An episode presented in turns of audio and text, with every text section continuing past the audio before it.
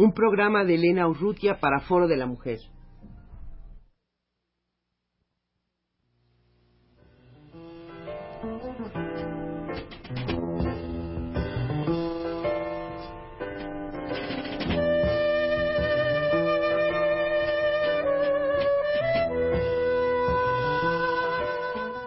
Foro de la Mujer.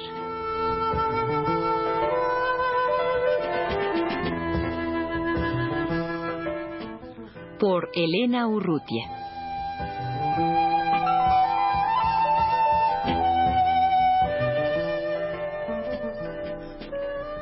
Nos encontramos una vez más en los estudios de Radio UNAM con Berta Iriart, Josefina King, Sonia Riquet y Luisa Fernanda González autoras, algunas de las mujeres que, que, forman parte del grupo que hace el, programa radiodifusivo La causa de las mujeres en radioeducación, un programa que acaba de obtener un premio en un certamen recientemente celebrado, el premio al mejor programa didáctico.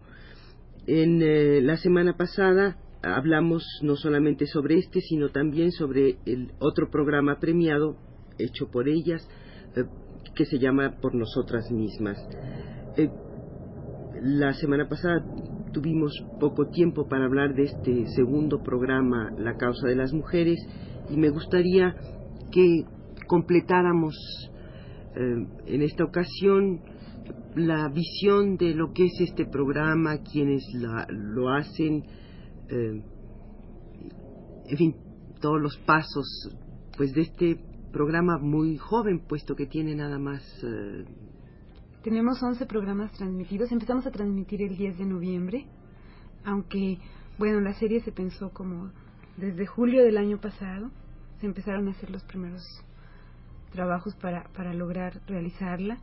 Finalmente se conjuntó al número de gentes para, para su elaboración. Reunimos a cinco guionistas entre las que se encuentran aquí Josefina King y Berta Iriart, y ausentes Miriam Moscona, Adela Revelo y Rebeca Orozco. Y un grupo de voces que han sido las voces que, que le han dado la voz al programa de la causa de las mujeres, que son Norma del Rivero y Luisa Fernanda González, como voces principales y una colaboración de muchas otras mujeres y hombres mm, como locutores. También está la parte de musicalización que es muy importante para el programa, que está a cargo de Isabel Oliver, y la producción que, que la realizo yo. Todos coordinados por un compañero que es el intermediario un poco entre el Programa Nacional de la Mujer y, y Radio Educación, que es Diego López.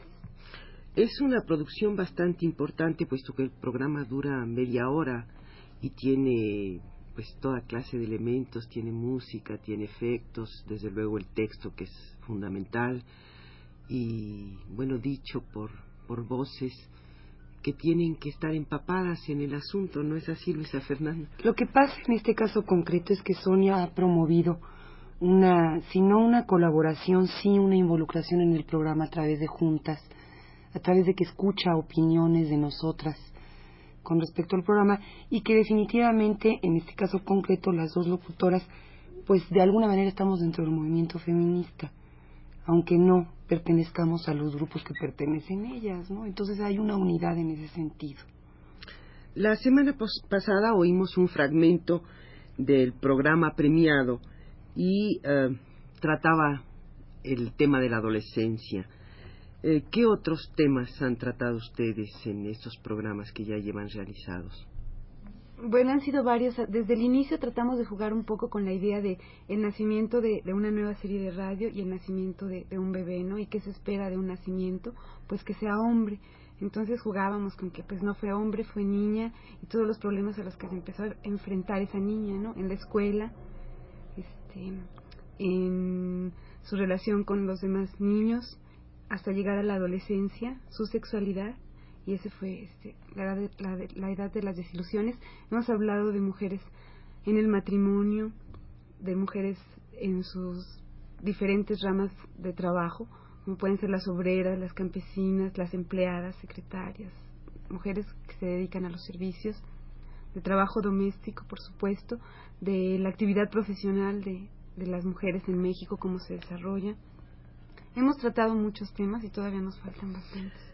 Para el programa de nosotras mismas em, realizaron 60 programas, 60 ediciones, digamos.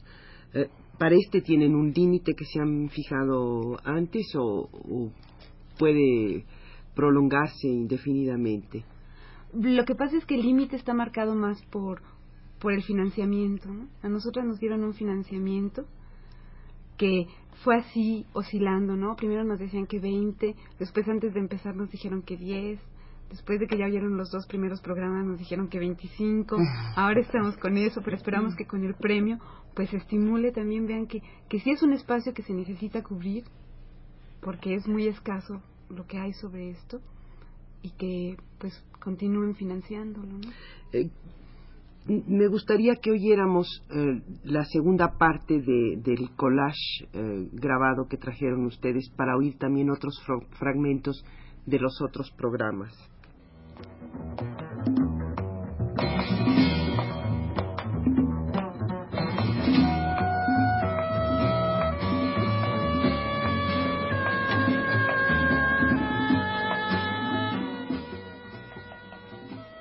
Una mujer, entre más pura sea, tendrá un hombre más honrado.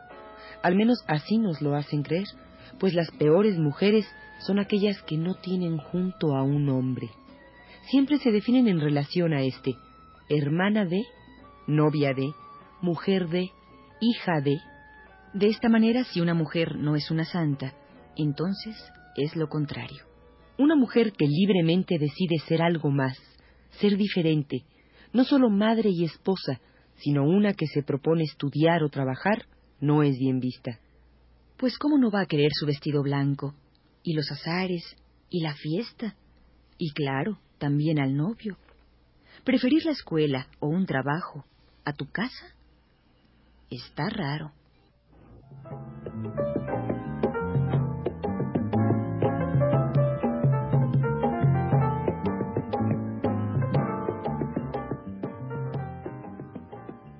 Muy pocos se han preocupado por conseguir para las prostitutas, ya no digamos prestaciones laborales, semana de 40 horas, vacaciones, salario mínimo, jubilaciones, sino un simple reconocimiento de humanidad.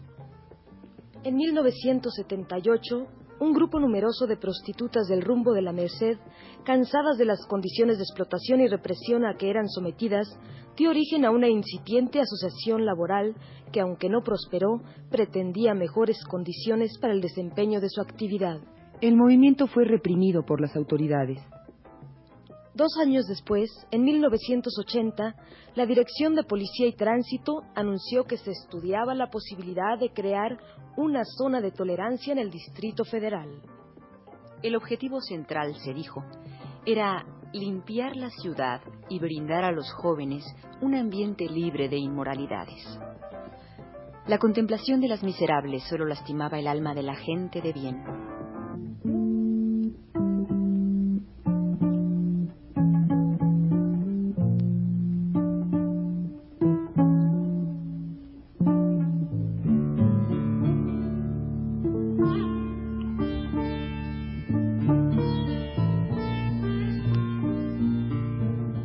Cuando veo a una muchacha joven naciendo la calle, veo a una muchacha como yo, que tiene ambición, pero que no tiene opciones.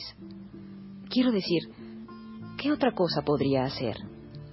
Podría ser camarera en un restaurante, podría ser cajera, podría ser una madre feliz, podría ser la compañera de alguien. Bueno, esto no ha sido más que una pequeña muestra de lo que hacen ustedes para el programa La causa de las mujeres. Yo creo que podemos invitar al auditorio a escuchar efectivamente el programa cada miércoles a las 8.30 de la noche en Radio Educación y pues desde luego me imagino que ustedes tienen mucho interés en, en oír comentarios, los comentarios que, que suscite el programa y recibir la correspondencia eh, que sea necesaria, ¿no es así? Sí, sí, estamos muy interesadas en todo tipo de, de sugerencias o comentarios que se nos quieran hacer sobre el programa. De hecho, hemos recibido ya bastantes, bastantes cartas, llamados por teléfono y, bueno, la respuesta se ha expresado hasta llegar a, al premio este de, de, la Universidad de Veracruz, ¿no? Promovido por ella. Y lo que escuchamos nosotras ahorita fue, fueron dos partes de, de dos diferentes programas. Uno del primer programa que se llamaba Y si nace mujer y otra parte del programa sobre prostitución. Este programa que estos programas cómo los hacen ustedes eh, cómo, cómo se arma el, el material eh, antes de la grabación y en la grabación misma bueno en principio procuramos procuramos tener una junta cada 15 días más o menos para plantear los temas no una vez que, definimos cada una de las guionistas qué tema le gustaría tratar porque hay bastante flexibilidad en la selección no entonces, el trabajo más o menos tiene que entregarse en unos 15 días. En este caso que se hablaba del programa de la prostitución, eh, para mí realmente resultó muy interesante porque es, es, un problema que yo realmente nunca nunca me había metido en serio, ¿no? O sea, metido en serio a analizar, a investigar, ¿no? Entonces fue muy rico hacer el programa porque me puse en contacto con dos, dos jóvenes cineastas María Eugenia Tamés y Mari Carmen de Lara, que hicieron una película sobre la prostitución después de un trabajo de un año, año y medio de investigación, con muchas entrevistas hechas a, prostitutas. Y yo pienso que, que en, en el guion, que fue uno de los, de los guiones que no puedo decir que me haya costado mucho trabajo porque realmente me interesó muchísimo el tema, está planteado eh, la, la, prostitución como, como lo que es, ¿no? Como un problema de, la sociedad en que vivimos, ¿no? Sí, eh, para hacer los guiones, bueno, hay que hacer muchas cosas distintas y también depende del tratamiento que se le quiera dar al guion.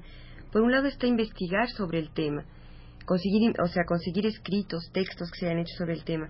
Por otro lado está acercarse a las mujeres que viven ese problema específico y aquí también yo quisiera como agradecer, ¿no? La, y, señalar como las ganas que tienen las mujeres de expresarse y de compartir con, con el público en general, digamos, los problemas en los que están metidas.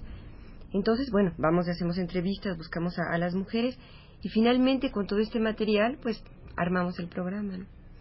Desgraciadamente se nos ha terminado el tiempo, pero yo quisiera agradecer y felicitar muy especialmente a través de ustedes, de Berta Iriar, de Josefina King, de Sonia Riquer y de Luisa Fernanda González, a todo el equipo que, que ha hecho posible estos dos programas premiados, el del mejor argumento especialmente escrito para radio, que fue por nosotras mismas, y este del que hemos estado hablando ahora, el mejor programa didáctico, La causa de las mujeres.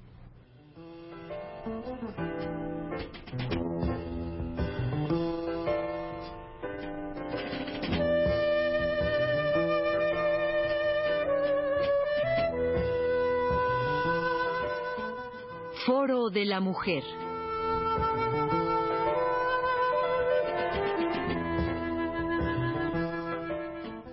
Por Elena Urrutia.